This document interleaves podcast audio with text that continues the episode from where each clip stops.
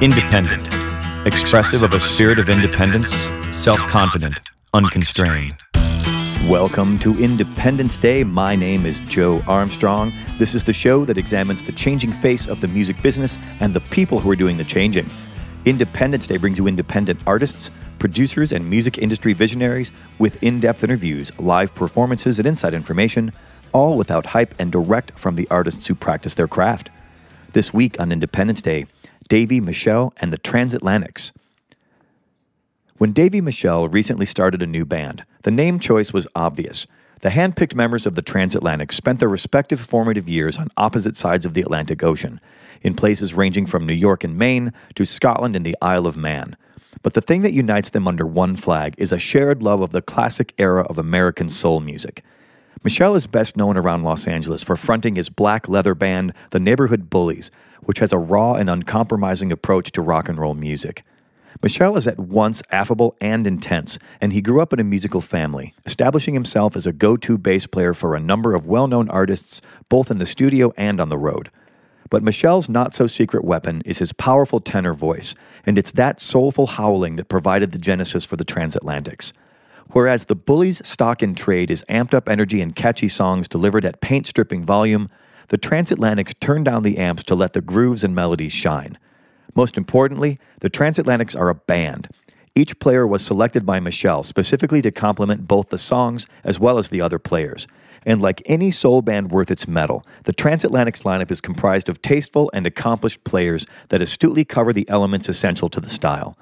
Although the band uses classic soul as their guiding star, they're not afraid to veer off and explore a bit of genre bending territory in order to keep things fresh, both for them and for their fans. Rock and roll and soul music have always been kissing cousins, and Davy Michelle and the Transatlantics are ready to testify that both are alive and well in the new millennium. Welcome to Independence Day, Davy Michelle and the Transatlantics. Hello, gentlemen. Good Hey, afternoon. Joe. How are we? I'm amazing. Very Yeah. well. Colin, Um, yeah. Zach. I'm very good, thank you. We have most of the band We here. We don't have the you we don't have the entirety of the band because that's one of the, the hallmarks of the Transatlantics. It's kind of a big band. It's a big band. You know, people may know you uh, from uh, your private, your previous bands. Come, Yeah. come forward. Am I, am I not, not close enough there?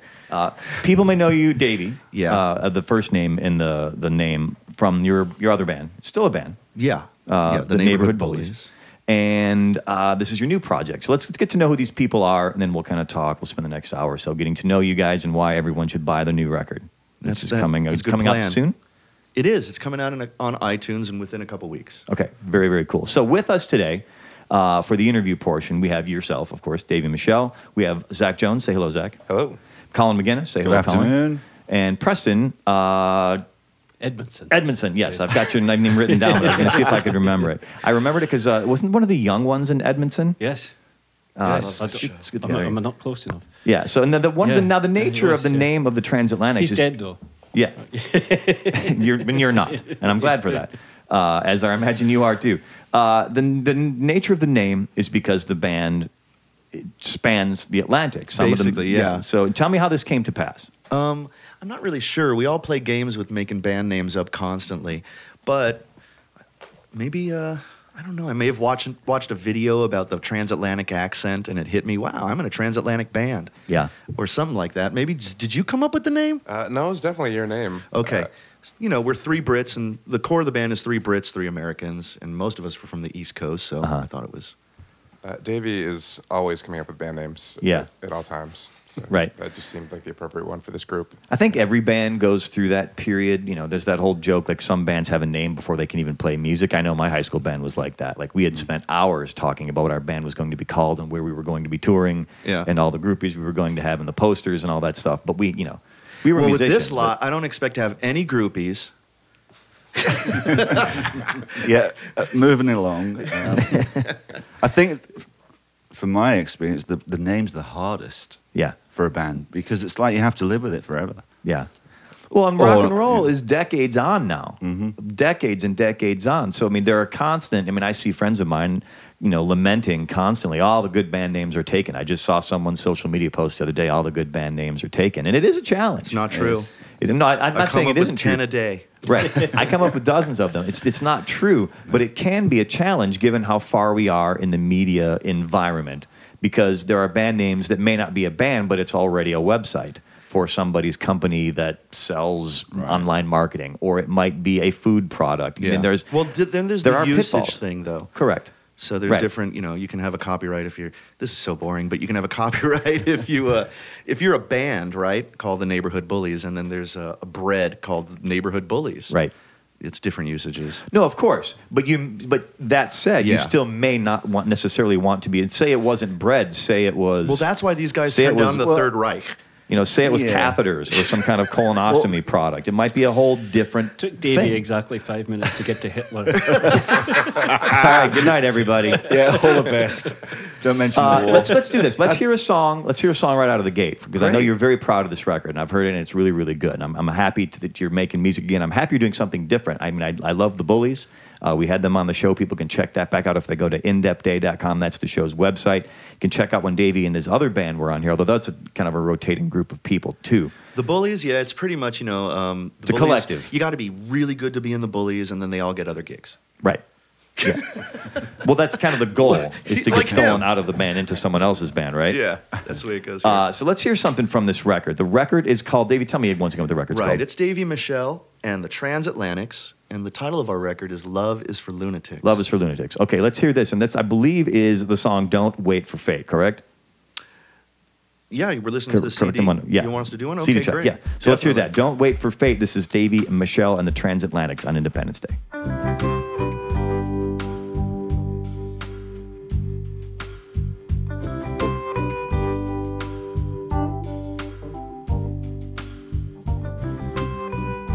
Nobody loves her, nobody cares.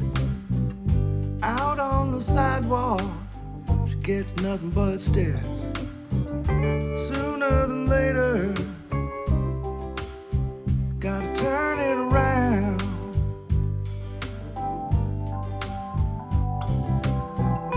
Down on her luck, scrounging for change.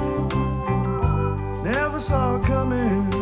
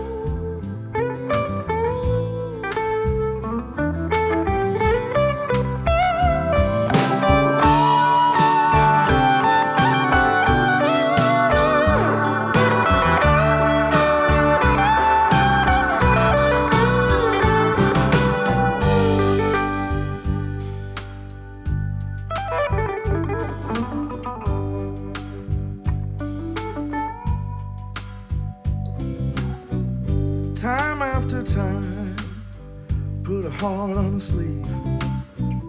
Giving up on giving up, sick of needing her dream. Somebody told her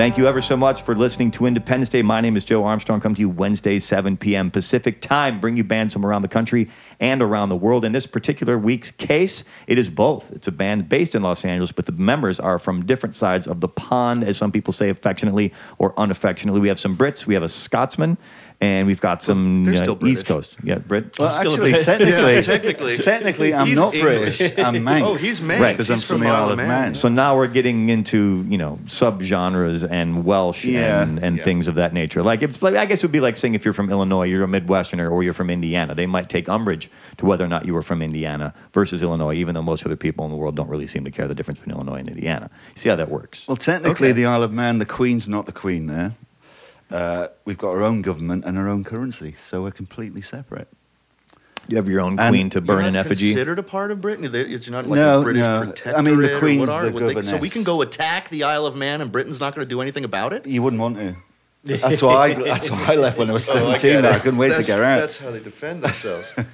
In any case, we're not talking about fighting. That's a different podcast. You can tune in for that one later. Let's talk about this because the transatlantics are a different feel. If people are used to listening to you, Davey, play in the Bullies, yeah, motorcycle rock. which roll. is like yeah, black leather rock. You know, it's not quite the Ramones, but it's on the Ramones continuum, right? yeah, I'd say yeah.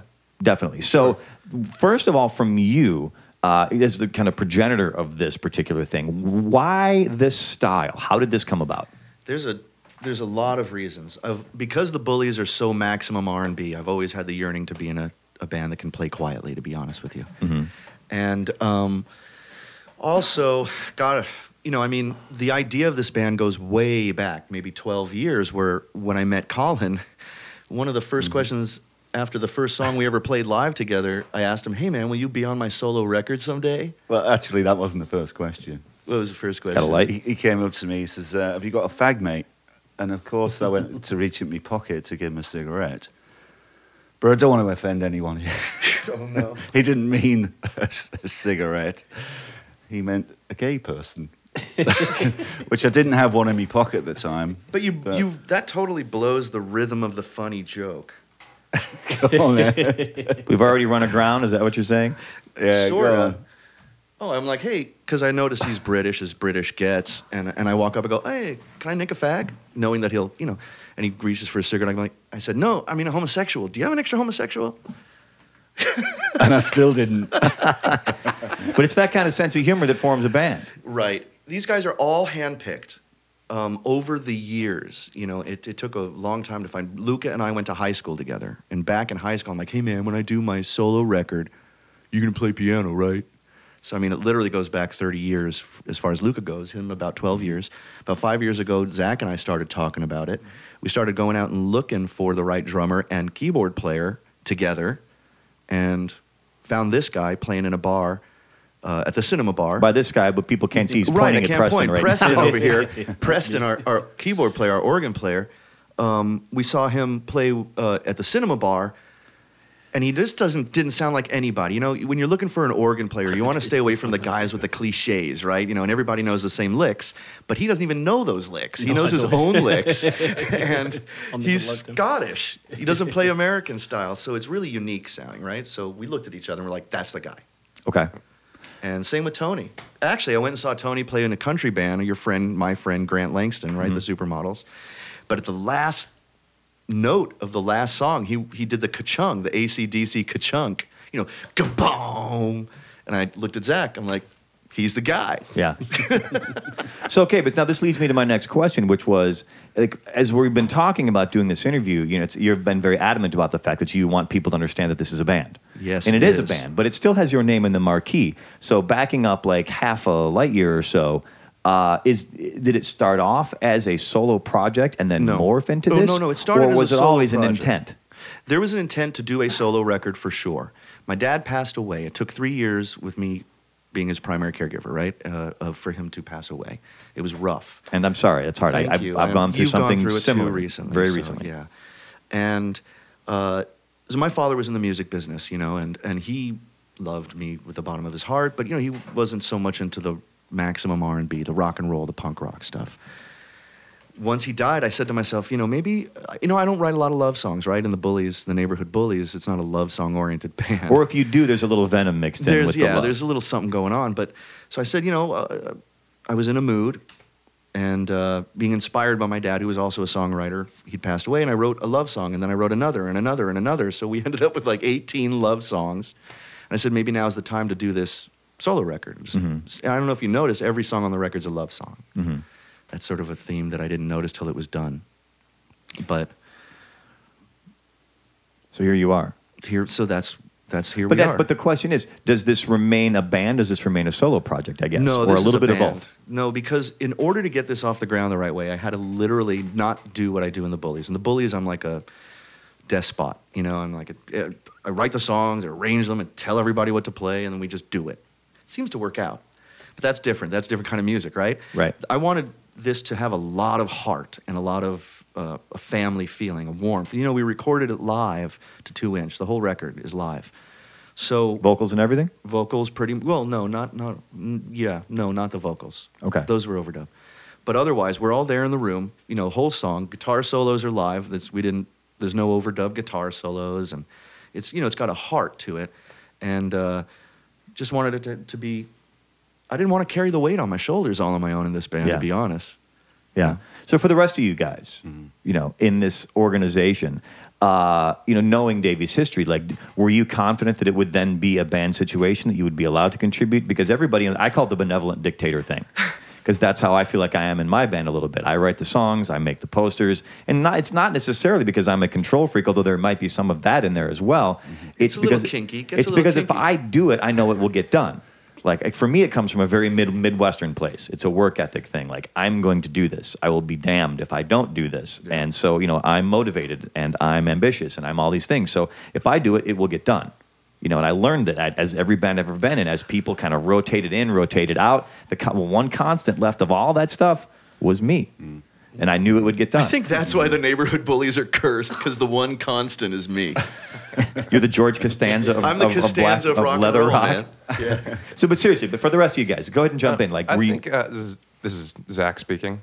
Uh, I think for this project, like, you know, Davey sort of established from the start that he kind of wanted to do something natural and, and live feeling. So we did a lot of pre-production for it. I mean, we started running these songs like probably almost a year before we went in the studio to record them. And it was very leisurely, you know, like we'd get together and we'd hang out and we'd play a couple songs and go take a long break and talk play a about what we chorus, take a break, literally play a verse, like take a learn break. a song take But, 40 minutes Yeah, it, it really went on for like, you know, stretched out over almost a year before we went in the Yeah. studio. And so the songs really sort of, you know, or the arrangements anyway, sort of came together fairly naturally just from playing them over and over again. So by the time we got in the studio, everybody kind of just knew what to do without being told. Yeah. And as you were arranging them, you know, having again the comparing and the contrast thing um, with the bullies, Davey, you know, you've said flat Uh, out. Yeah, I totally you just arranged kind the bullies. I'm, I'm, I totally arranged the bullies and very strict. But in this band, actually, he's not here. Tony, our drummer, Tony Horkins, he came up with at least five arranging ideas per song, so he gets the arranger credit on the record. You know, I love that stuff. I mean, speaking from my own context, like I always wanted to have a band. Every every album project I've ever started out started as a band thing. Right. And then, you know, doing it independently takes time. We don't have the money. We don't have the backing of a big label, or if we did, it was a small label and they didn't have a lot of money either. So as we went through the process, people get married, people have babies, people move, get a job, and they move out of town. People graduate from medical school and move to the Bay Area. All of these things are you're true. and playing with the wrong guys. Well, you know, they but they do things. They people have lives, um, and so that, that tends to change over time. The way you have to go about doing it changes because the the band. And at the end of the day, again, you're left with yourself. Well- so my first album wound up being was going to be a band, and then it wound up being me. Second album, same exact thing, was going to be a band, and I wound up being me. Yeah. I think the Colin here. I think it's changed over the years because when I was a kid, when I was getting into bands, it was always a band, and that was a constant for many years. Where someone had left the band, it wasn't the band anymore. Uh, I think now, particularly in America, England's uh, very stable with that. It's like you've got a band of five people, four people, whatever it is, and it stays. That's it. Well, when I got here, It's an LA it's like thing. It's also everyone's an LA playing thing, with so many different bands. I can't keep track of who the with and what the real band is. Yeah. Because it's always like you know, even when It's I, I used to go, yeah. I see bands. It's like one minute it's one set of people. I go to see the same band a week after, and it's completely like different. It's a different Yeah. band. Yeah. So I think it was. I mean, for the a punter, I think it's hard to get into a a band word? when it's a constant turnover because Yeah. the, the, the, s- suspicious. What's the word? Oh, you're so eloquent. specific style. Yeah. You know, you take a band like Thin Lizzy. You know, it's Thin Lizzy. They had a lot. Well, turnovers in, with, with one guitar player. The rest of them is a stable thing. Yeah. So you know it's them. And then there's the Paul, Yeah. and then the second Paul. And then there's after he, the first one died. But yeah, I don't know. It's just a weird way of work. I've never worked like that till I got here. Yeah. It's interesting. I think it, uh, to Davey's point, I mean that's very much an LA thing. You know, that, um, I come LA from curse. Chicago. I've played in New York, been all around for a long time, and there was certainly some of that, and there's some of that in every city. But like the more active a city is, it seems the more like Venn diagram. If you put the Venn diagram of every band of the, friends of mine, it mm-hmm. would just be one big circle with a mm-hmm. little bit of bumps around the edges where people weren't in more than one band. Mm-hmm. Right. And I think there are two sides to that coin. Seeing bands that I know and love and friends of mine play in Los Angeles with the turnover, it keeps it fresh in some regards, but it also doesn't allow you to to build a constancy of of consistency of of sound of feel. People know what to expect when they come see you play. Like, hey, you go to see uh, the Davy and the Transatlantics. Like, oh, I'm going to hear a great Collins solo tonight. I know I'm going to hear it, and you show up and it's some other guy Yeah. or girl or Yeah. Well, I'll tell you what also is different now. It's like um, because of the lack of record contracts and the, the way the music business has gone now, it, years ago it would be four or five guys with the vision of this is going to be it to get a record contract. Right. Then you get the record contract, then you get the artist development. Now there's no music business to speak of, so people aren't that bothered Yeah. about yeah, I'll go and play with this person, I'll go and play with that person because That's it's not. A, you know it's not a main Yeah, it is a core of people. So it's just a, a different way of doing it. famous music business stories. Tom Petty himself, you know, mm-hmm. one of the biggest acts in rock. They didn't want the band Yeah, initially. yeah. And can you imagine not wanting Terrible. Benmont Tench, Mike Campbell? Back then it was uh, Stan, uh, uh, uh, what's his name on bass? Uh, Ron Blair. Howie? No, Ron Blair. Yeah, Ron Blair. Howie they picked up out here. Uh, you can't imagine not wanting to keep those musicians. And then they all wound up in LA anyway, and then they all wound up being the same band anyway. But that's a testament to how good they were. Yeah. In any case, why don't you guys play a live song? Like, we- Great, you yeah. guys have dragged out some stuff here, and I can't. If people want to hear this stuff or see this stuff, there's going to be a video. If you drop by indepthday.com, check out that stuff as well. So, what's this first song? Well, Davey? on the record, this is uh, this one is your kiss and tells for you. okay, all right. This is Davey, Michelle, and the Transatlantics. The song is "Your Kissing Tells." One, two.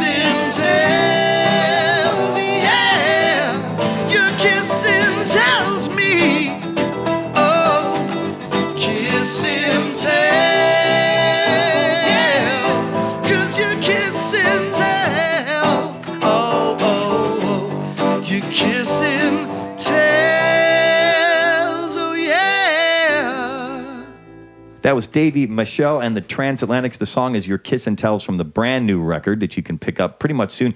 You guys, uh, look at your web presence. You don't have a very big web presence. You've got a Facebook Zero. page. No, don't even So have a people will be able to pick up the, sh- the record where exactly? iTunes. iTunes. Simple okay. as that, yeah. Okay. So Davey Michelle and the Transatlantics. Look that up on iTunes. You'll be able to find it there. Uh, you can do vinyl or CDs or Yes, vinyl. This is mastered for vinyl. Oh, very nice. My friend here, who's mastering and mixed it, Preston. Uh, hey, Preston, why don't you explain Oh, what we're doing with that? Yeah, jump in, man. Well, as far as the release, I don't quite know. I know we, we did set it up to be mastered for vinyl. The entire project was done on tape, and the entire the entire project was done with an effort to, I, I suppose, if you would agree, to, to maintain that sound of the '80s. That we Yeah, were keep it in the box. This- we weren't Yeah. going for the greatest, you know, the Yeah, yeah, yeah. sounds. Right. people don't really realize that when you you record something and you're going to even if you've done it now i mean i have friends who work in the business recording engineers. They said maybe you know, pro tools and other technology just a few years ago finally got to the place where you can press something that's been digital onto vinyl and it's almost it's now worth it.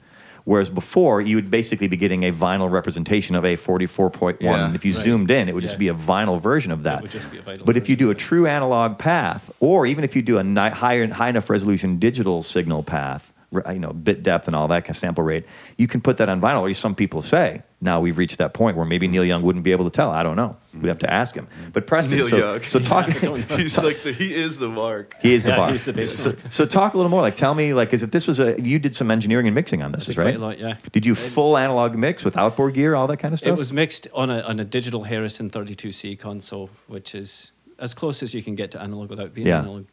Um, I would say the thing that sets the record apart was we spent more of our time on the pre-production side, so that we were ready to play the songs when we went into the studio. as Zach had mentioned. Uh, so, like the time we got in there, um, everything was ready to go, and we knew the, knew what parts we were going to play, as opposed to this sort of modern day method of working. Right, here's here's four bars of guitar, loop it. Here's three Right. measures of drums, loop it. Can't we just copy and paste and move that about? We didn't do any copying, pasting, any of that. It was 100% to tape and the word you hear bounced around sometimes is stems. stems, mm-hmm. right? Right. which is you know there's a thing like I had a band in here recently and they're fantastic, e- excellent, excellent musicians with huge credit lists. But they will like even Kenny Aronoff will do this. He'll you send him, you know, like a click track and some chord changes, and he or she will then just play a track in their home or their home studio and then just send you stems back. Right. You couldn't Right. have stems from this record because the Yeah. microphones are There's picking so much ev- bleed, everything's There's picked up, seven, eight, everything. Right. sometimes nine people in a room. That was going to be my next question: is if you're doing this live, like how committed are you to then worrying about leakage between We different were instruments? hoping for a good amount of leakage. yeah, yeah. that's old In fact, uh, Yeah. one of the songs, "Love Goes to Hell," the the reverb that you hear on the snare drum is actually done because we couldn't get rid of it. It's actually the piano microphone making that sound. So we, we couldn't eliminate it without Yeah. eliminating the piano part entirely. And if, of course, if you take the piano part, then you still hear it on the guitar mic. Right. So there's really not a lot of freedom. There was no escape. Yeah. So we just went with it. yeah, there, it takes courage to do stuff that way because once upon a time, again, forgive me if you guys don't know all this stuff, but like that's how music was made. Like That's why we did it 80 that way. years Yeah. ago, there was a giant RCA mic, like the kind you'd see on a late night TV show's desk, and they put it in the middle of a soundstage room. And if you wanted the drums louder, you drag the rug closer to where that microphone was. Yeah. And if you wanted the uh, think of the, the oboe section to be quieter. Maybe you set up a baffle or push them farther back in the room, and they all set up like that, like those Sinatra records and old Our old oboe rock and roll section got pushed a little too far back. You don't hear it, but there's amazing oboe stuff on this record. Yeah, pushed Uh, out of the studio. pushed entirely out into someone else's record. yeah. Uh, so, but I mean, these things are. It's. I, I commend you for the courage Thanks. to committing to we knew doing that it going that way. into that that this takes courage. Right. And well, and two inch tape as well. I mean, when I was in college, we worked on two inch tape, but we also had some nonlinear digital music editing was just starting to kind of show up. Plus, we had ADATs, which were kind of like the best and the worst thing that ever happened at the same time. uh, it, it opened up incredible new opportunities. At the same time, everyone's sound quality went right into the toilet right away. It seems like. But then they worked around that too. Uh, but two two inch tape, even back then, we're talking the '90s, was two hundred and twenty dollars a, ro- a we reel. only used a couple rolls. We committed ourselves to a take. We chose right off the bat We if we're chose keeping it or there not. in the studio. Yeah. and- Okay. So then, like the like the winnowing process of you didn't do like multiple takes of stuff. You just kind of boom. I mean, that's what we unless did. there was an issue. Unless we had an issue, like uh, I don't know. I, I think one song I just kept playing the wrong note at the same place, so Yeah. we just kept going back to the top. But otherwise, uh, no, it was just a couple takes per song, and we chose right then and there. We go in the control room and choose and erase the other one. It's funny because in the world that we're in now, the world of bedroom recording, where everyone's got a little desktop audio interface and a laptop. I mean, again, it's opened up incredible opportunities for bands to do things. I mean, you could. People overuse the word literally, but you could do uh, an album on your phone if you wanted to, if you were committed to that, and that would be a different challenge. That would be an interesting way to use technology. I mean, I I'm a firm believer that technology is just like any other development in the human condition. It can be used for its its power can be used for good or it can be used for naught or for ill. So you kind of choose what you're going to do. Like you know, you, again, you said it was kind of mixed on a digital console. When I mixed my last record, the engineer who mixed some of the stuff, he did a thing where he had a great rack of outboard gear. So he would do a hybridized thing, where even though we'd record it on Pro Tools, he would Pro Tools, excuse me, he would run some things out through that analog gear and then back in through the board, where some things stay digitally. And there's also stories, Jesus, Pink Floyd when they recorded "Delicate Sound of Thunder," Right. took two inch machines on the road to record everything, but then they didn't like the way certain things sounded on digital. So like some things were synced to a digital. Can you imagine the technicians Yeah. Yeah. travel with those guys? I'm friends with Dave Bianco. Um, you guys know Dave Bianco. He has Dave's place up in uh, Sun Valley. Uh, all these Grammys, you know, for mixing, recording, and, and stuff like that. But uh, he was the kid, when he was a kid, he was the kid who they did the record Rumors, but between every single drum hit, they took every piece of air out. Yeah. And in those days, that was with a razor, Razor. and tape. Yeah, and a So block of there's aluminum. There's a picture of him when he's like 19 and he's like up to his legs in tape. You know, up to his knees. The he's in a room cutting tape. Yeah. I mean, that was that's what it took, right? That's- talk about funny- cut and paste. It's funny you mentioned the phone thing, recording on phones. A mate of mine in the last Olympics, he did, he got the gig to do uh, music for the tags, the adverts, and he sat outside Starbucks doing it on his phone, and he'd send it straight over to the studio, the TV studio, and it would be on TV the next day. Yeah. And he's like, "It's the best job I ever had, mate." he's sitting there Yeah. having a cup of coffee, recording tags, and it's just amazing. I mean, you know, going back to the 80s when I started, early 80s, it, doing this album is so refreshing because that's how it used to be. It reminded me how it was. And it was great because as a musician, it's so, e- it's so easy to fall into that trap now of, like you said, you know, record a bar, ba- cut and paste it. Right. That's the song. There's a mistake on every single song on this record, but it makes each song to me have more heart. Mm. Yeah. And this record has more heart than any record I ever did digitally. I think that the thing that, that has been lost, if anything's been lost, I've been a professional engineer since the early 90s. And uh, it used to be, as Colin said, it, it used to be a performance. It was about everything was a performance, not only just the playing of the song, but the actual mix down was a performance. You had three or four cats, and they would all sit there. All right, that's your eight faders. That's your eight faders. Right. That's your faders. Go, and we'd roll it. And if somebody missed it, you know, missed a fader move, we'd just rack it over and start it again. But the idea being, it was it was still a performance. But until the time it was on two tracks, right. it was a live performance, and now it's entirely automated inside Pro Tools. So we wanted to go back to that old way, where you really think about what parts you're going to play, and you really th- are thinking about the music a lot more than you're thinking about the technology. Mm-hmm. Yeah. I think. Mm-hmm. Yeah, That's Yeah. what that it that is. sums it up for real. That's yeah, good I mean that's the world I came up with. You know, now, good lord, things have changed so drastically. You know, I was up at, oh my lord, how do we even begin this? I got invited to go to up Santa Barbara County in the mountains. A friend of mine works for a beer company, and they bring essentially a box truck that's called a pour truck. All inside, it's basically just a, a driving tap machine, is what it is. They fill it full of kegs. It's a refrigerated truck, and then they can just you, you, you can rent one Sounds great for your party. It's fantastic. Zach, for your birthday. Park it in front of your house, right? It's coming right Yeah. up. So he worked for a brewery, and he had to go up to this like motorcycle ride-in event kind of thing when they had two tap trucks, and I was just going along to be my buddy's wingman because I thought it'd be fun. Plus, we got to camp while we were there, and I didn't know what I didn't know what to expect, but I did not get that, whatever it was. It was kind of a mixture of like Hell's Angels plus concert. In some ways, it wasn't as wild as I expected because I've seen pictures of what those rallies, and I've been through Sturgis, and I know what that looks like. Uh, but in other ways, it was wilder in ways that I couldn't have possibly imagined. With bands playing with flash pots out in this field in the mountains of Santa Barbara, the craziest thing. Cra- You know, and barely got any sleep because they're up all night riding motorcycles back and forth and raising, just doing craziness. Um, but the PA system had no mixer.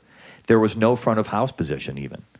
All his entire PA rack was uh, was basically mic preamps in racks on the side of the stage, and then he had set up his own Wi-Fi network, or I don't know if it was Bluetooth or Wi-Fi. I don't know how he did it, but he had the whole thing on a, on a uh, an iPad. He would just walk around wherever he wanted to be, and did everything. You know, it's leaning on that technology. Well, the guy at the Yeah. uh, El Rey I've does seen that. that. There's a I've guy named Vlog some. I forget his Yeah. name at the El Rey. He's excellent at it. Actually, Now, it's not uncommon to have that iPad as an auxiliary to your front of house position. You eventually wander back Oh, there right, where but you're they didn't even have a board. because I mean, if nothing else, I've been a front of house guy, a professional one for a long time. I've made my living at that, and it gives you a place to hide, or gives you a place to leave your water bottle, or your backpack, or your whatever. Like, there's nothing. You're just out among the English right there. And it was the first time I'd seen that. Is that a But slant? It's from Witness, Okay. the movie Witness. Be careful out there It's among not a them good place English. to be. Do I, I like get to it. kill the English? Uh, but there was no, no. It, it was it, it. I knew these things were possible, but it was the first time I'd seen it happen in real life. well, this life. is so Crazy. Uh, organic. I mean, literally, when we recorded this, when you hear the record, it sounds big and beautiful, but we are playing so quietly, it's ridiculous. I don't even have bass on my. I didn't put. I play my old B15. Every all the period stuff too. We have we had like 1930s guitar amps and and and. Just one. I just use that Gibson. Just one little just tiny little. Gibson, right? And my amps, the old B15, and I didn't even put bass on it because I just wanted to keep it as quiet as possible. You Yeah. know, the, it was just straight up piano. What we have one mic on the piano, two mics, but What was we the stereo piano? we didn't put it inside and we didn't No, we did shove the it uh, under. we did the Vince Guaraldi miking technique. Yeah. What was yeah. that like that? It's just an XY pattern pointed at the soundboard. A lot of people think that the best way to micro, mic a piano is to put mics up near the hammers. But if you think about it, you've never listened to a piano with your ear near the hammers. yeah, same as a guitar amp. Exactly. You, you never listen with your ear up inside it. So the way they did it in the 50s for those great jazz recordings was to mic the soundboard. Just point the mics at the soundboard because that's what's designed to reflect Right. the sound. And of course, you get the rest of the room with it, but that's Yeah. what we were going for. Yeah, that's what we went. We literally snare drum that did. You don't want. Yeah, Yeah. exactly. Sometimes we the snare drum opened the that you don't door want. to his Leslie. We, we, we were missing it. It wasn't spilling in enough. Right, the Hammond It was too much moving into the separation. We're like, well, uh, Yeah, we're not getting any of this on the rest of the mics. I think Um, I think the desk helped as well. We recorded on Supertramp's old desk. Oh, yeah. The Breakfast And it's in a America Harrison to go with the Harrison. yeah. So, Davey, how about a live song? You guys have yeah. come dressed for the occasion. You've got some, the record's great. I'm glad people should go pick that up. Uh, but you've come dressed for the occasion. You've got some great musicians here. You've got some great instruments here. What's the next tune going to be? Next, ho- next song we're going to play, I guess, is called Love Goes to Hell When It Dies, in parentheses. Wrote this one with my dad, uh, who gave me the idea. But he said, You should write a song called Love Goes to Hell When It Dies. He goes, it's You say you love me, you say you need me, you say you want me, but every song on the record's about love and loss, all that stuff. Yeah, a lot of that going around. Seriously, Yep. in my life, I mean, I Talking to s- me. some of it's uh, some of it's a function of the age. You know, just this last week, I have two friends who lost parents. Uh, someone else who lost someone else. I mean, it's it, it, it happens all the time to everybody. People are. That's the last thing you have to do in your life is check out, right? Now I don't say that to be passe, Uh, it's just it's part of life. But man, it doesn't make it any easier when it happens. Not at all. Okay, Davey, Michelle, the Transatlantics. The song is "Love Goes to Hell" on Independence Day.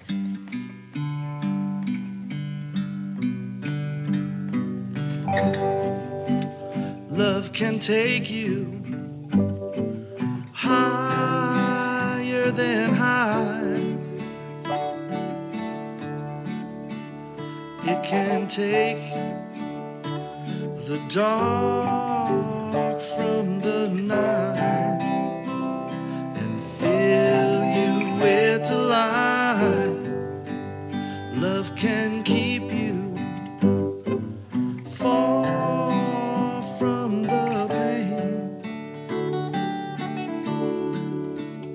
It can take you out of the rain and into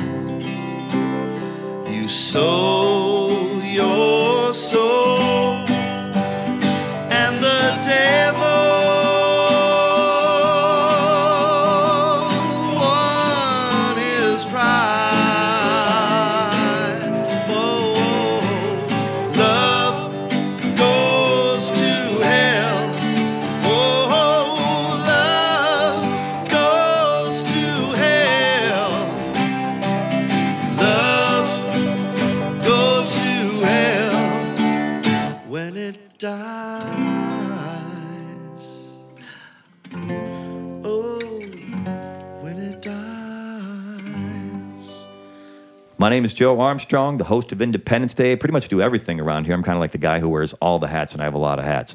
So, like a lot of people do these podcasts, man, check them out. Independent music is where it's at. A lot of people making a lot of really great music. My father complains all the time there's not that much great music being made, and I think he is wrong about mm-hmm. that. Oh, yeah. There's tons of great music. All you got to do is try a little harder to find it because the distribution channels are not like they used to be. One of the bands No, you should know about is Davey Michelle and the Transatlantics. You might remember him from Neighborhood Bullies, another LA based band. I used to call I, I didn't invented this term just a few minutes ago, the black leather rock. Yeah. I like that. I invented motorcycle rock and roll. Motorcycle rock, yeah, similar. Maybe that's I feel more. Uh, what's that Like band? He's a uh, Rebel. Get the motor running. Okay, step and okay. walk. That's why I call it black. we were a little rock. more He's a Rebel, like Yeah. Ronettes. and then you have, and I noticed when you do the air motorcycle, you have two throttles. Yeah, I have two. it's a chopper too. Can you tell? Yeah, ape hangers on there. All right, so this is a different kind of band. Different kind of band. If you're used to hearing him play in the neighborhood bullies, this is a different kind of experience. It's more of a blue-eyed soul R&B, old school R&B sort of thing. Uh, it's a big band. Lots of guys in this band, some girls too. Great music. You should check it out. We're talking to them here today.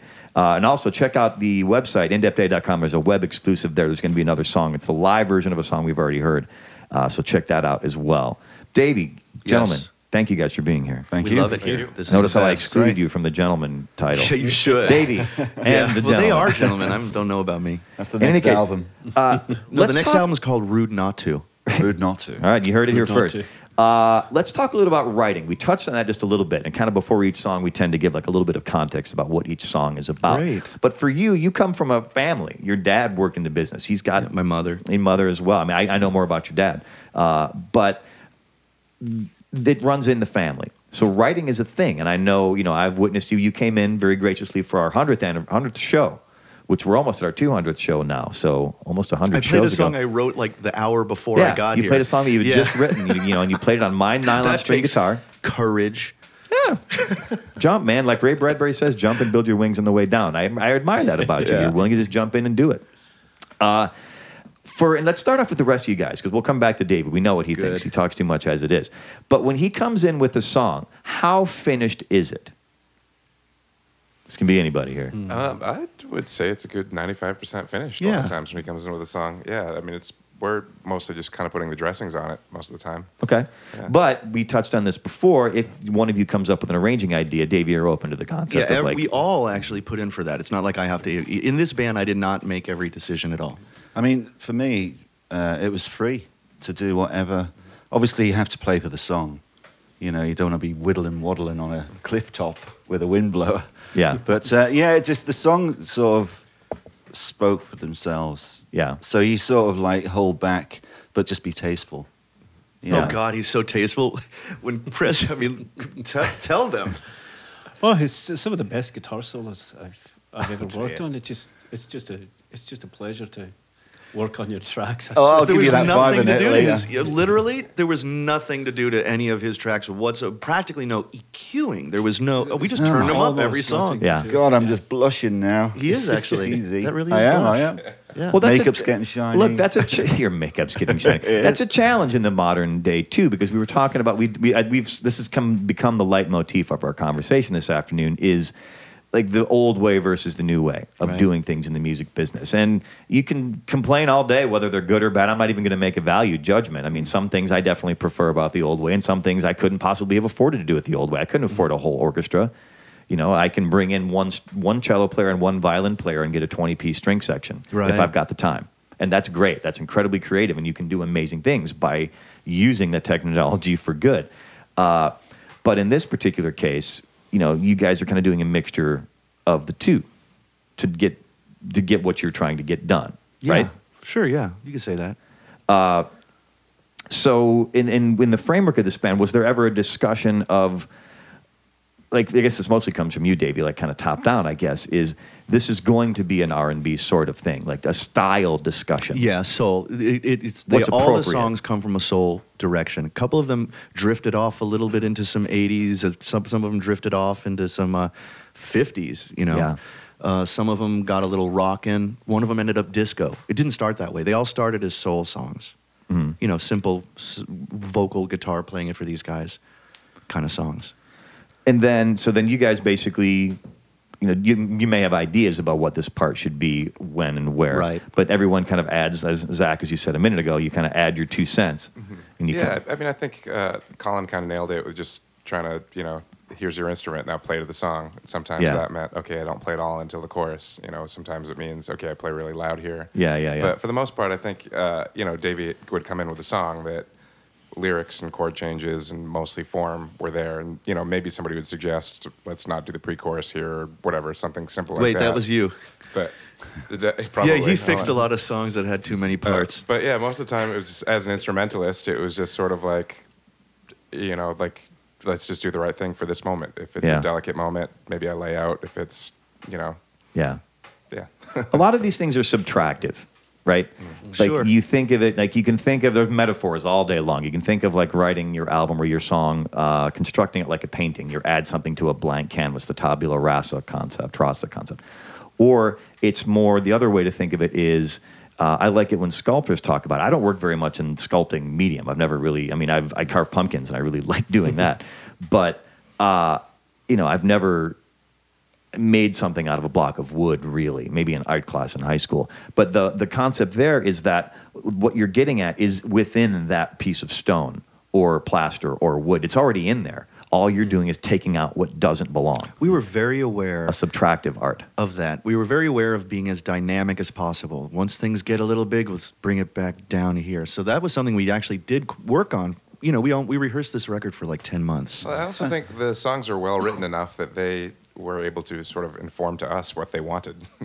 I think that makes so, any sense. yeah. Yeah, Yeah. the songs sort of dictated to us like what was appropriate. if the songs are well constructed enough and davey with your history i know they always are the song will inform it will the song will tell you if you listen properly with the right kind of ears what should be there and what shouldn't be there you have to trust in that trust in yourselves trust in your commitment to that style whatever that is i think it's fascinating you know bands uh, when they get started sometimes it's just it's the uh, conglomeration of those people those personalities that time what they come up with at that time those people those songs that time uh, and in some bands like this one in the transatlantics you kind of have like a lighthouse you know that old school r&b type thing is, is the What are word you gonna you know. do? Yeah, it's just the way it works, right? yeah I think less is more as well. We all you believe in that. Yeah. It's like you can say so much with one note, and you see some kids try mm-hmm. to play a thousand notes a second, and it's just pointless. It's Yeah. like that one note can either make it or break it at the right Right. place. we should Now hit on the fact I think we all share that ex- Yeah. Yeah. I Yeah. think we all we all have those records that we we, we talked about this in our, our copious lunch breaks and smoke breaks that we took. Many. Many of those that we we, we, t- we talked about the, the sensibilities that sort of inspired us as Yeah. musicians, and I think we all have that same. We've all none of us are young. This is not our first project. yeah And Zach, you're the all- youngest one in the band, man. Not the baby. I remember years And ago I we was all, talking we to. all uh, appreciate that sort of ability for Yeah. one note to just hold and everybody else just to stay away. and- Plus, he's and. Colin here is really good at that. So we, all we Yeah. have to do is stand back. Just let him do his thing Yeah, it's amazing. Yeah. That's Yeah. also, uh, you know, being in a band with a lot of players and having a respect for all the other players in the band is, you know, you're not trying to play all the time because you want to hear Yeah. what the other people are doing. you know. Well, also it's it's indicative of, of a larger band as well. You know, when you're in Van Halen, and each person, there's only one person doing each of those things, not counting background vocals, because that's the on the other vocal on top of the lead vocal or behind the lead vocal. There's one guitar player, one bass player, one drums, no percussion. There's Power no trio. tambourines. It's a power trio with a singer. Zeppelin was the same way, although Zeppelin was more diverse in terms of that. And, and Van Halen themselves, even there were eventually there were keyboards and then eventually overdubs and those kinds of things. But I guess what I'm getting at, and this, Colin, you reminded me of my original point, which was in the era, in the modern era of being able to rewind, overdub infinitely, mm-hmm. I feel like people lean on that more than they lean on chops. It used to be you had to know how to play your instrument or you did not get the gig. Now, the difference is there aren't paying gigs like there used to be. So Right. the industry supports the ability to go back and rewind and do things a million times over. Yeah. You know, if you don't get that lick, do it again. You can set literally set up Pro Tools to re-overdub that two second lick indefinitely and just keep it'll just keep cycling back and you just keep recording that riff until you get it the way you want it to get. Again, we can spend the rest of the day judging whether that's good or bad, or we can just get on with it, make our music, and go to the pub when we're done, which is, you know, in some ways The a different type of used to- efficiency, the way it used to be. Yeah. And I You think had to learn how to play your instrument. You did. I mean, kids become so dependent on it now. It's like I see players and, and they can't play, to be honest. Yeah. They're great at that it, part brother that they've recorded, but the rest, it's like, well, where's the next bit then? And it's like, well, like, Right. there isn't a next bit, mate. And it's like, all right. Right. I remember I've Yeah. I've never played it once. I've never played it yeah, from top to tail. it's crazy.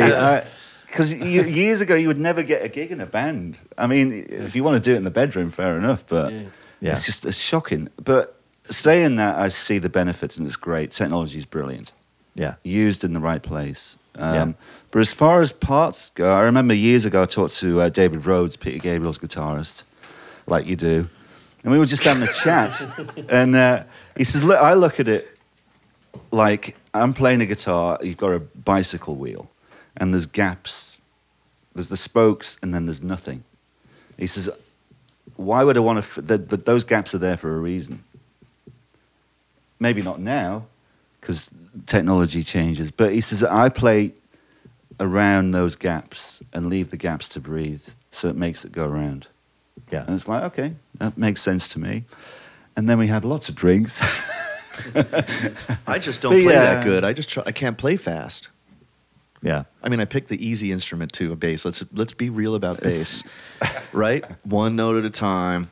Pretty much the note you're supposed to play is the Yeah, tonal but bass is center. all about feel, and you've got great feel when you play it. oh, Well, bass. Let's- I, I have a position on this, and then I want to hear another live song right after this. But like uh, bass, to me, it's like uh, it's not a heroic instrument unless you're Jaco or Sting and you're drawing attention to yourself. It's it's the glue, right? yeah, it is. Everyone, The ultimate- the band needs that glue. Like them or hate them, uh, uh, White Stripes always sounded unfinished to me.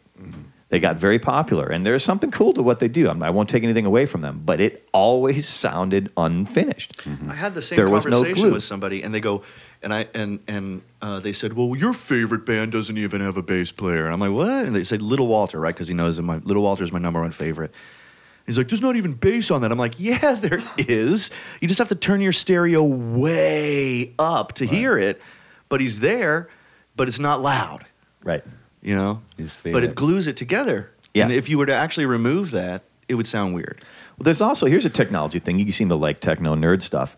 Uh, original radio uh, technology wasn't able to reproduce frequencies below a certain frequency.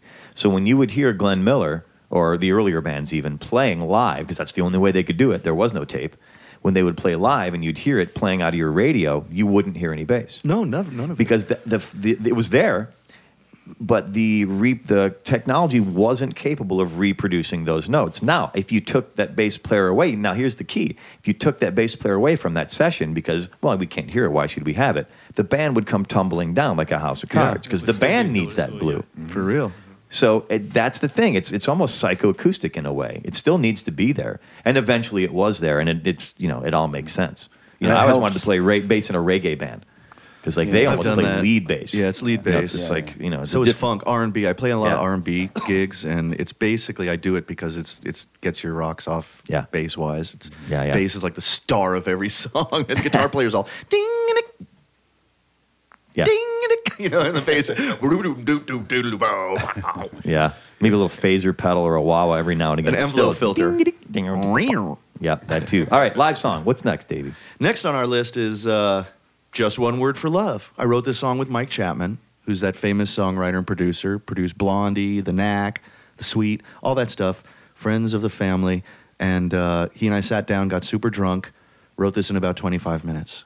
Okay, Davey Michelle and the Transatlantics. The song is just one word. There's, there's a subtitle there too. What did you say? For love. Just one word for. Love. I love it when there are parentheses. It's one of my favorite things. Yeah. Davey Michelle and the Transatlantics. The song is just one word for love. Just one word for love.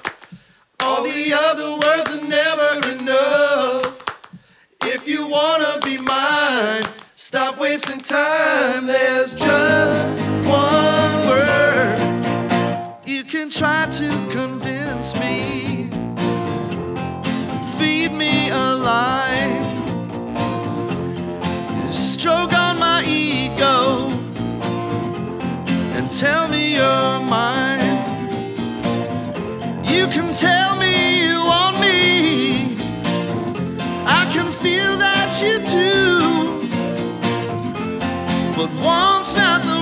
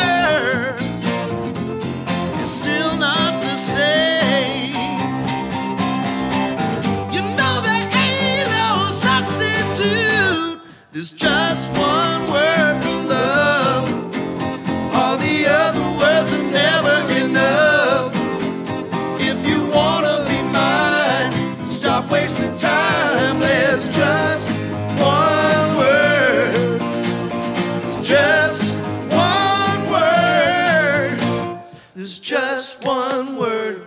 There's just one word for love. Yeah. Just one word. Ooh. Just one word for love. Ooh. It's just one word. Yeah, yeah. It's just one. Just one word for love.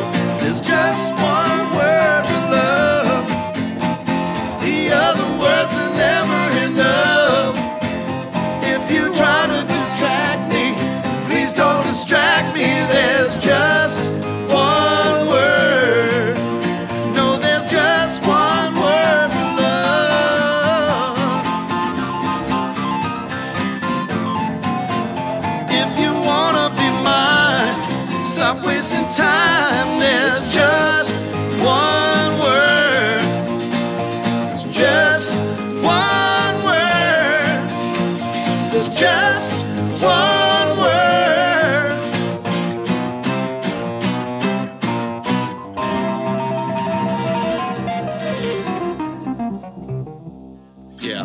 My name is Joe Armstrong, host of Independence Day. Come to you Wednesday nights, bring you bands from around the country and around the world. This band, as I said before, qualifies on both levels Davey, Michelle, and the Transatlantics. Band from both sides of the Atlantic Ocean. We've got, uh, what exactly did you say you were? Not, not technically Britain, Colin. What are you exactly? Uh, Manx, Manx. yes. Which is from the Isle of Man. the Isle of Man. Yeah, which is known for motorbike racing, Cats with No Tails, and the Bee Gees. That's where they were born. Good work. Good Very enough. good. On work. all counts. And a ta- yeah, tax haven. I said that, didn't I? Yeah. Yeah, Right, yeah. Something about donkeys too, right? Yeah, don't you guys do things with donkeys? Only on a Sunday. Easy.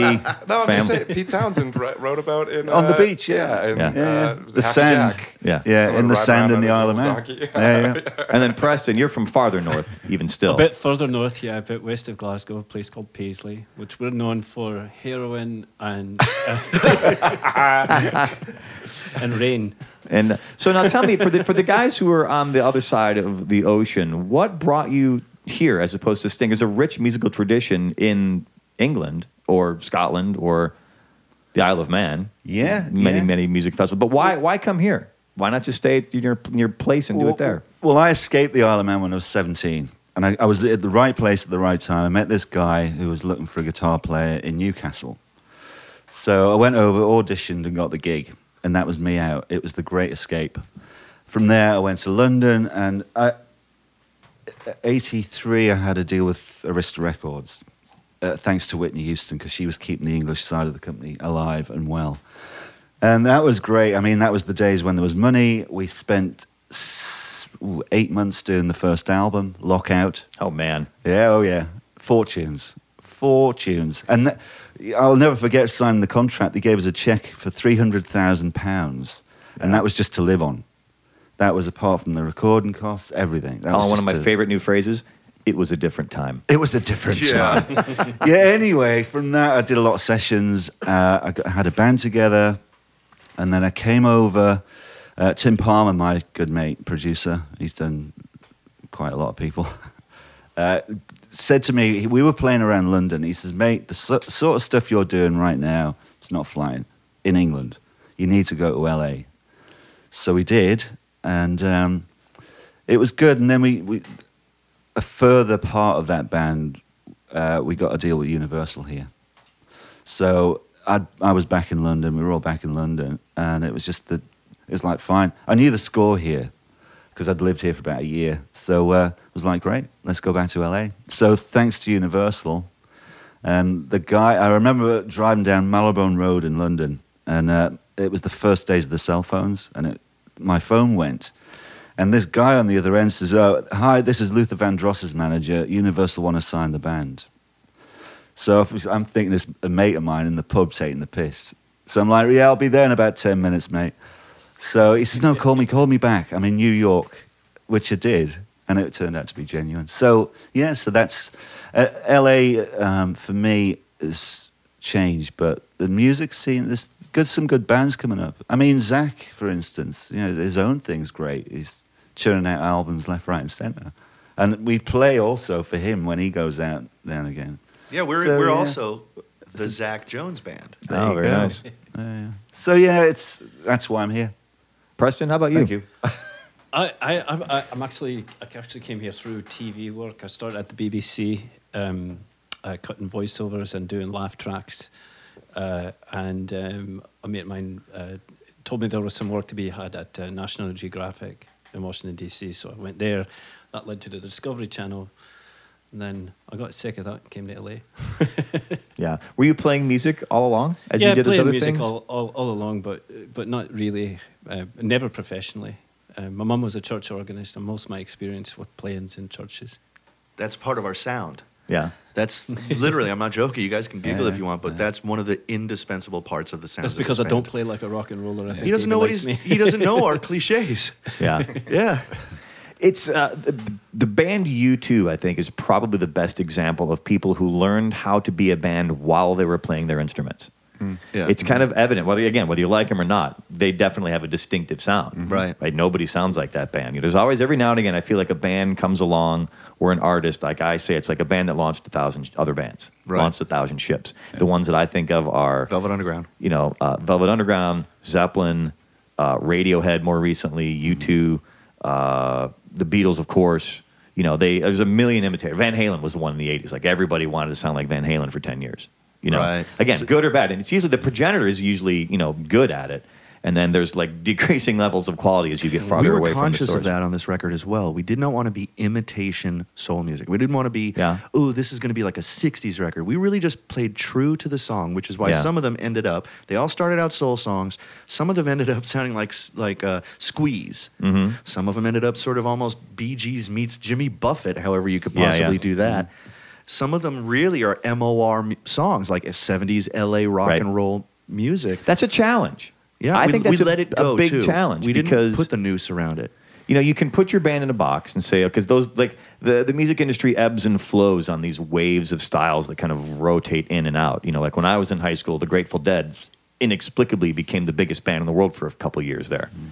so everybody wore you know tie dyes for a while and everybody wore birkenstocks for a while and everybody wore, everybody wore patchouli for a while and they, Yeah. love them or hate them whatever it doesn't matter bathing for a while. what's Ba- that no- People stopped bathing, bathing, yeah. for a while. yeah people stop bathing and Wait, aren't you and I graduates of the same college the same year? Uh, well, I did go to Berkeley College of Music, but I did not stay there. I did not finish there. Okay, we did go there. I was We- there in we '89. Yeah, I was there '89. Yeah. we could have we could have drank beer in the same room together. Yeah, probably. Did you I- go to a party on? Uh, Went to a lot of parties. Aberdeen Street where the floor fell in because we were all dancing so much. I oh man, so many parties Okay. uh, of of and I I don't mean that to be like Mr. Party. well, guy. also Zach, you know. Did you know James or Sarah? yeah. yeah, yeah, totally. Well, when I was there, there were th- like seriously three girls in Oh, the whole okay. school. Yeah, there were three, and they were terrified of us. and it was uh, I, the, the, my th- I was lived at 150 Mass Ave, which was like the main Berkeley dorm, and the water tasted terrible, Yeah, dirty water. terrible. Yeah, the Standells. Terrible, terrible, terrible, terrible, terrible. So Butter you know, water. and we were. I was a poor college kid, so we'd go to these parties in these like uh, brownstone like row houses. Like the whole block would be connected, right? Which you know where I came from in the suburbs of Chicago wasn't like that. Chicago itself has some like that. But what we learned is we'd go to a party and you could go up on the roof, On the roof, over, over and three down. more houses down, and people would leave those five gallon jugs. And back then they were glass. Yeah. And they would leave these five gallon jugs of water when they got their water delivery. So we would go like to a party, you know, drink a bunch of And rum steal and coke water. out of an aluminum stock pot, and then go walking around on the roost and go down to steal water. And then we'd schlep them back by hand. Those things aren't light. All the way back to the dorm, and then the, the there was a security guard right at the at the 150 Mass Ave right by the door, and he would just Saturday night at 1 a.m. we'd call rolling in. Each of us just got five gallons of water over our shoulder, and he just kind of okay, you know what am I going to do? Where'd you get that, son? What am I going to say? You know, I stole it. I swear I got it. But then we had water, and it was it was difficult getting it out of there without that dispenser too. Again, we're poor college kids. That's mostly what I remember from Berkeley. Why would you Yeah. drink water when you've got beer? I mean, me and me and Preston come from a different culture on that one. Um, yeah, I would not drink water if there's beer around. Yeah. In the day, I, I haven't Yeah. drank for eight years now, but That's why that was a pastime. I'm Yeah, only exactly. water Still now drinking because I beer, now you're not. Now I I'm won drinking- that. I know. I'm kidding. I'm just busting your chops. man. Uh, but our thing was we would have. Uh, it was so cold there. You could do this in Chicago too. You know, we didn't have fridges in our dorm. We would just stack Yeah, up the cans on of the, beer on the fire escape. on the um, just on the windowsill. Yeah. and that's where that, that was our refrigerator. That's where we kept our beer.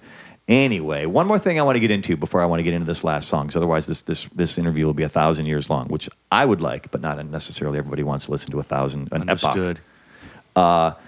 One more Berkeley story, real quick, because it was Colin. Something you were saying was reminding me of this. Was that I was there in the heyday of speed metal for Right, guitar yeah, players. we were there. Sorry. Uh, there Remember were, that guy Sludge who used to stand Yeah. in the middle? You know Sludge? there were actually these. There was a guy. I'm not sure if this is the same he had guy. the little mini stack. well, he would do the drill, like Yeah. that guy from the video, and he put three picks on an electric drill, and he would play the guitar In the hallway of the dorm. with the drill. And like, I mean, such amazing musicians, such amazing musicians there. But I felt out of place because I was not, because it was, and every day in the cafeteria, it was warring factions of jazz heads versus metalheads. Yeah. And I was neither of those things. Me neither. I was then and remain now uh, kind of a Joe Walsh guitar player. Sure. Functional. You know, I can play my part. A songwriter guitar player. songwriter. I'm very interested in arranging of both guitar parts and guitar tones. Less is more is perfectly acceptable to me. I was also a Gilmore head, so like I don't need to play particularly fast. I want to play melodically. Yeah. And I felt like I never could find a place there because like on seriously, my buddies, it was every day in the cafeteria. This guy, jazz sucks. No metal sucks. No rock sucks. And back and forth and They're back and forth right. and back and forth. It's like well, they're both right. Both, I just didn't want to hear it anymore. The funny thing there is that you, you have the dichotomy that you're talking about, which is the guys that play jazz, they want to use words like peruse. They want to just like they just want to ooze the jazz, and then the metalheads are so up to here with them that they even might closet love jazz, but they're gonna say it's stupid in front of the other guys. It's you know, it's like I'm from Brooklyn, people from Montreal, for some reason. We have a rivalry. I don't get it, but we don't really not like each other, but we just definitely give That's each other just what hell. People do. Yeah. That's just what people Yeah. do. So it keeps it lively. I mean, it's immaturity But too. we were all kids.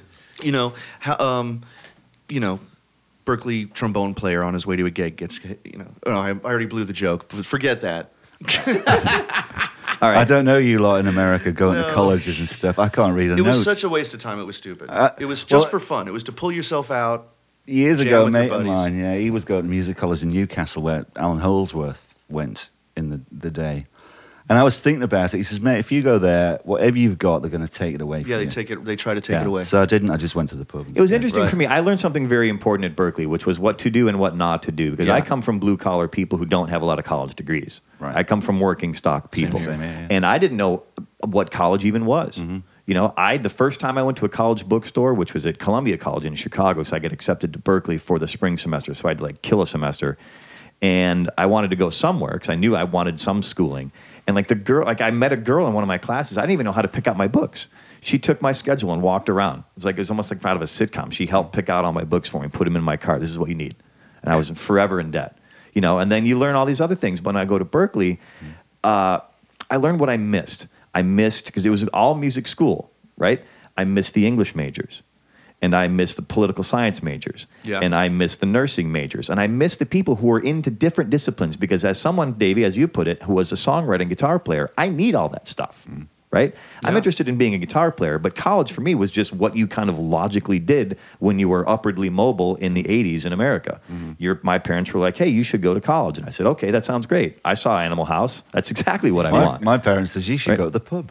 yeah. that's great. Well, you, yeah, you see, were my dad didn't drink. pub. My mom didn't drink. Right. So, you know, I had to forge my own thing. I had to invent my own drinking thing, too. This is what I want to talk about uh, before we uh, do the last song here, which is that, uh, you know, every band has kind of like a life cycle. You guys are starting out at this. What is the plan? What is the goal? What is the, like, where do you want to take Davey, Michelle, and the Transatlantics? And we've had 12 years to think about the Bullies and what they've done and what they may yet do. But what do you want to do with this band? I mean, I want what everybody really wants. I, I want this music to be heard all around the world. I want us to travel all around the world. I mean, I'd, it'd be great if, if we could make a living at it, but I'm sure that's sort of hopeless by now. But um, I would just really love Mature for, musicians for are so to, much more uh, realistic, Davey. Yeah, I'd, I'd really, really love it for, for us to have um, just to be heard. I think people will really love this music. People will relate to this record. That's a different record than I've ever made. Yeah. Uh, that, you know, Do you have like i- in, I say industry support? That sounds like such a thing in this town, but I don't mean it in the I buzzword. can't talk about that right now. I don't mean it in the, in the buzzy word thing. Yeah. But but are you hoping to have management and like some kind of label to help with distribution, that kind of thing? Okay, I'll tell you what we're looking for, okay? Okay. We did this record in two days, right? 20 songs in two days. It, we whittled it down to 12, economic, for money reasons or whatever. Um, the, the point is, is I was I, I'm offering honestly because it was so inexpensive to make complete master rights to whoever would really pretty much we're talking to about signing, um, and with hopes that they could simply, I just all we want is a stamp of a re- of the good the Right. right record label that we want so that we can get the right press because I think we think that this music really sort of speaks for itself. Right. I've already sent it around to some big writers, and th- I'm getting they're jumping at the chomping at the bit. You know, there's guys that are great writers. I can't believe they want to write about it. So I'm really relaxed about all this. I think all we need is a good label, just to get us in the right magazines, and people will find us. Yeah. Yeah. That's the infrastructure of the music business. As the rest of it is kind of collapsed and Yeah, then kind of like left. feebly rebuilt itself, Yeah. such as it is, whatever it is. Right. That's one of the, that's the reason I started this show. But look to at talk Elvis. about Colonel was just really good at dealing with the press. He Right. got the Sun label just because it was the best label in town, right? Right. Not like they could do anything better than anybody else, right? right. But the Colonel was like, all we need is the right label, and I'll, you know, I'll handle the press. Yeah. We're at a strange place in the music business now. You know, just uh, very, very recently, uh, physical media is outselling other things. Right, I read for the first time. Records, Fascinating yeah. stuff. I, I, I don't want to say I predicted it, but I will say that I think that there is a human imperative to want to like have something tactile. Yeah. Oh yeah. It doesn't need to be a, a, a disc of something. It's been a disc for a long time, but then it was a little cassette for a while, right? And it was a different Right. style, annoying cassette for a while too. But the point of that is, is that people do. You know, music is still something that people share together. Vibrations in air. You want to get all, uh, uh, what's the word about um, Sedona about it? You know, Sure. sleeping with crystals. on your head. Vortex. vortex, and all those things. But it is a magical thing, and people, you know, you go to a concert, it's experience, right? And even though you can play an MP3 or stream it on your phone while you're doing whatever, the same way, people still want to commune you know, and share these things with each and other. And it's it's a strange thing. You can go to a show and have completely different experiences there, depending on what you how you want to experience it. Sometimes you know you just you want to feel it really s- sensorial. You know, you want to really let your senses come alive. Sometimes you just want to dance with your friends. It's Yeah. this could be the same song. Yeah. You know, but sometimes it's magic and it puts you into another place. And sometimes just get your feet, just get your feet going. And music is all these things and so much more, which is why it's the most important thing in my life and will always be. Uh, but people do want that type of experience, and to have that physical media again. I think you know, as a generation came up and didn't have any of it, I felt like they were kind of in the wind. Yeah. You know, they they had the music, but they weren't. Um, um, I mean, maybe they, I, I shouldn't really speak for them, I guess, but they seems like they lacked some kind of emotional connection to something because now they're longing for it. Well, because now actually- they're the same ones who are ponying up and paying for the it. young people I happen to know very well because I have you know an adult daughter Yeah, who's yeah. just new, newly an adult, and I have a you know teenage seventeen year old boy. All their friends, all these kids, they're actually into our music again. You guys, they Yeah. want the '80s. Yeah. They just think they re- they recognize the freedom in the '80s, the the um, the different. You know, the total You know, everything was different in the '80s. People recognize I'm a music teacher, and I, th- I think uh, the thing that people recognize is when you care about what you're doing. We, we, we put a lot of effort into this record, and it shows. And when I teach my music students, sometimes they are often asking me, well, you know, when I listen to a Led Zeppelin record, I can I can hear things that I can't hear in modern recordings. And I don't know that I can't speak for every recording, but when you're recording one bar and looping it for a whole tune, to me, that's not caring. that's Yeah. not Yeah. caring about the song.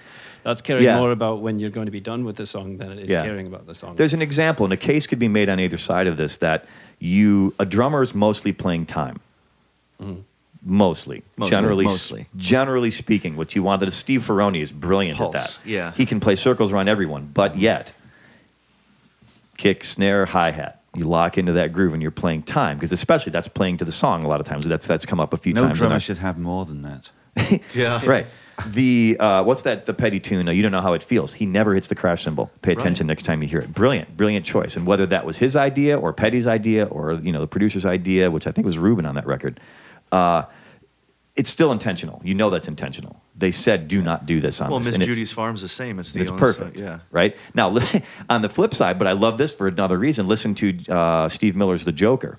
Next time you're listening to that song, pay attention to what the drummer does in the first verse. Yeah. it makes no sense whatsoever when he's hitting those crash cymbals because there's the time I play a little bit of drums too, so you kind of feel when it's coming up. It's an accent note for when a chorus starts or uh, he hits a right word, but he's all over the place in the middle of that verse. There's one point he hits three in a row. Every other, it's like a, a whole a half note, I think, and it's it's. I love it though. Like, when you're in a bar, like I can't not laugh out loud when I'm in the bar when I And hear that. another like side of that is in in the you can go completely the other, the other way and listen to like old uh, uh, um, Wilson Pickett songs, and it's the dude's literally riding the crash cymbal Mm-hmm. Yeah. the whole time. Yeah. I mean, that's, you know, it's he's riding it, but it's a crash. Yeah, that's I call it the Alex Van Halen thing. When I want my drummer to do that, I'm like ride the crash. That's, they that's, fight that's the you Alex on it every time. They're Yeah, like, "Oh, come on, let me be tasteful." Like, Okay. me. Last question, and I want you to play this song. I've been kind of, I, I'm not exactly building up to this, but it's something I was thinking about this afternoon when I was talking about, uh, when I was thinking about interviewing you guys. Is that you've talked a lot about how much work you put into the pre-production, how you played these songs for nine months or a year, how you worked on the songs, brought them all together, picked the right players, you've assembled this band. There's one key facet about when you do a band live or do an album live like this, you can lose the spark if you've recorded, if you've played those songs too many times. Because I know you know this coming from the bullies and from other We were styles also of music. aware of that in rehearsal. That's why we took long right. breaks. That's why. Well, that's why I'm asking you. You give a tongue-in-cheek answer, but it's a real thing. No, it's real. So, is, how, is that how you Absolutely, specifically I'm how you? very aware. I didn't want you know, and I made them leave the recording studio. I didn't let anyone sit in there. I mean, not like I didn't let. I requested that we didn't get bogged down in the studio, and when we would start getting a little too muso at rehearsal, we'd stop and take a 40 minute tea break. Yeah. I mean, because Yeah. they drink tea. I mean, we're all our own worst critics. When Yeah. you listen to Yeah. yourself, you're like, whoa, that's a bit harsh. But the good way is, it's like you just have to stand back because you could Yeah. be there for years. yeah. Um, Well, we So, still were there for years, but we did well, it it's- because of yeah, our but the- pace. a lot of tea and a lot of crisps. For Yeah. being- yeah. 'Cause, well, that's just it. You're going to put the if if it's going to be a good product, you're going to put the thought into it one way or another. Sometimes that thought is the pre-production. Get it all ready, go in, do it, and get out. The other way that you know I'm I'm working towards doing next is going in and like not telling the people the songs. Right. It's a different type of forethought, and you have to have a different type of courage because you have to be willing to jump into the ether then, Absolutely. and get what you get. And it's fascinating in a different kind of way. And each of these sorts of things foments a different feel out of the project. So I'm I'm happy to hear what you're doing is good because it's it's courageous to do it either way. Mm-hmm. And I think it's fascinating to have a big band, to have a band that's handpicked, to have songs that's kind of a de facto solo album, but not at the same time. Right. So you know, kudos to you for doing these Thanks. kinds of things. Last song, what's this last song? Oh, be? this one's called "Love Is for Lunatics." It's the title track of the record. The reason it's the title track of the record is uh, didn't realize how autobiographical the record was until it was finished, and this sort of goes along with my what's going on in my life lately. So, "Love Is for Lunatics," and I'm convinced of that.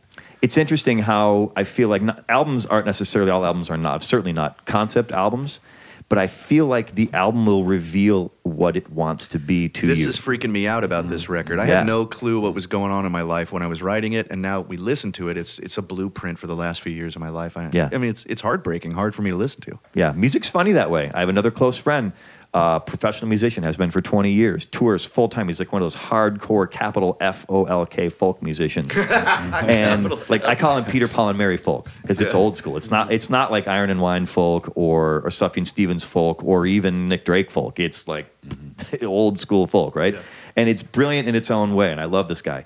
But he went he's went through a divorce since his last record. So have I. And it takes a while to do a record, even though it took you maybe two days in the studio. It takes you months Yeah. of work, Oh, yeah. and things transpire in your life. Mm-hmm.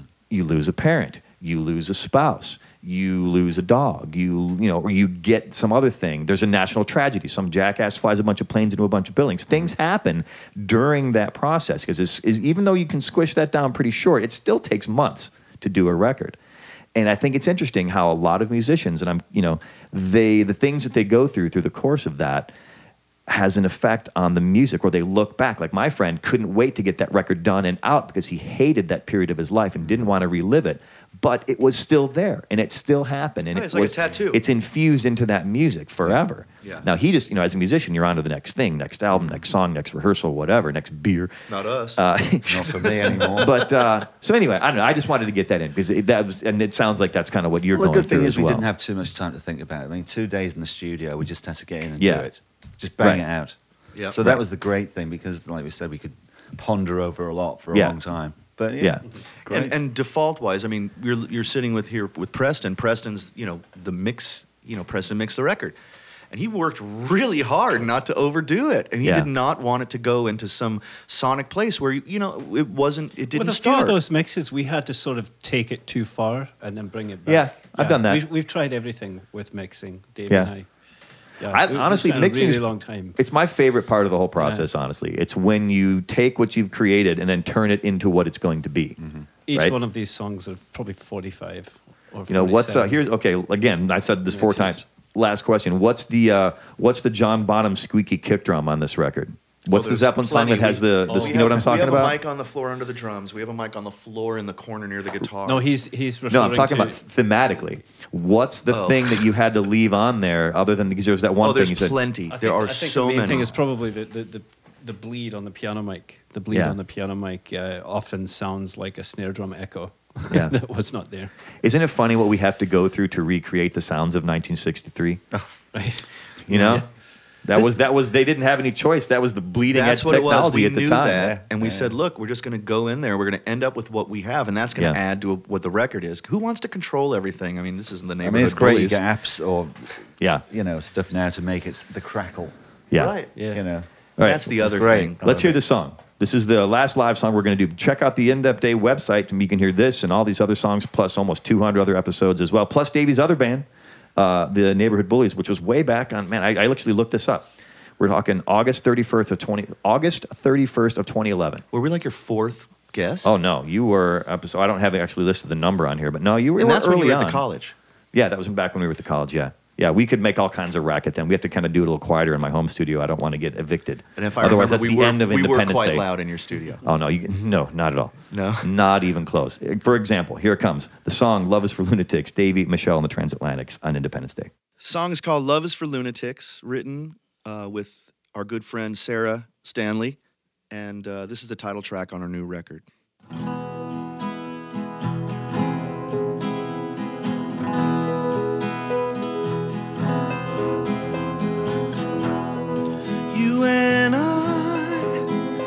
Loving like there's no tomorrow.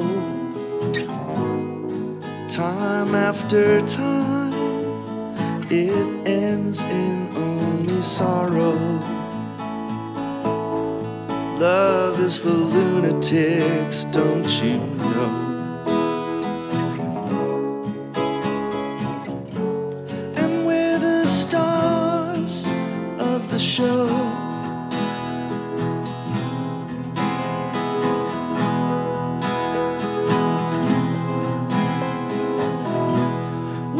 Side by side in every kind of weather. I'm drunk, you're stoned. We inebriate together. Love is for lunatics, that's a fact.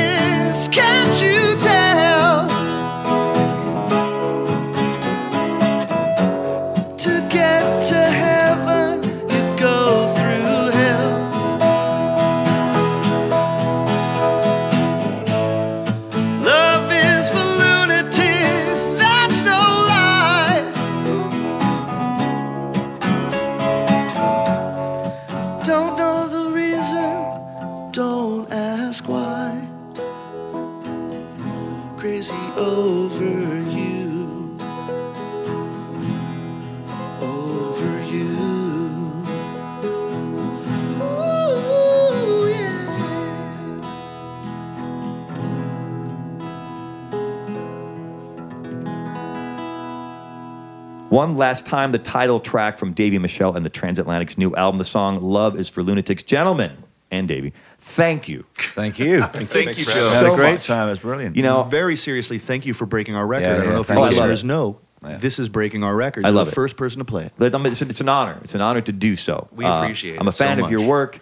Uh, become fans of all you guys because you. I just I like talking to musicians, especially when they happen to be good human beings. So, thank you, gentlemen, Cheers. taking time, Cheers. for taking time out. Look, we're all busy.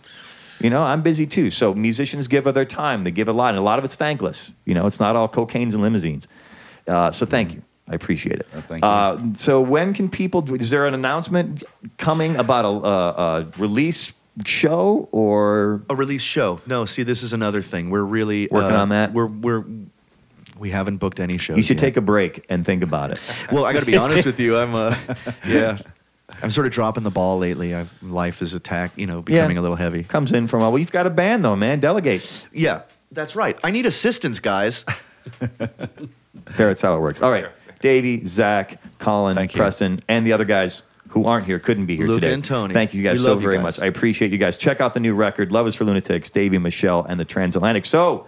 Thank you to Davey Michelle and his band, the stripped down version of the Transatlantics. Also to the Independence Day staff, Dale Tanksley, Wayne Topinski, Sally Shackleton, and Dorothy Juneses. The studious Tony Toneloke Piscotti, of the Inde- Independence Day website. Thanks to Toneloke. Independence Day's theme music was composed by Great Lakes Myth Society. Check them out as well. For Independence Day, as always, my name is Joe Armstrong. If you do one thing today, please be good to one another.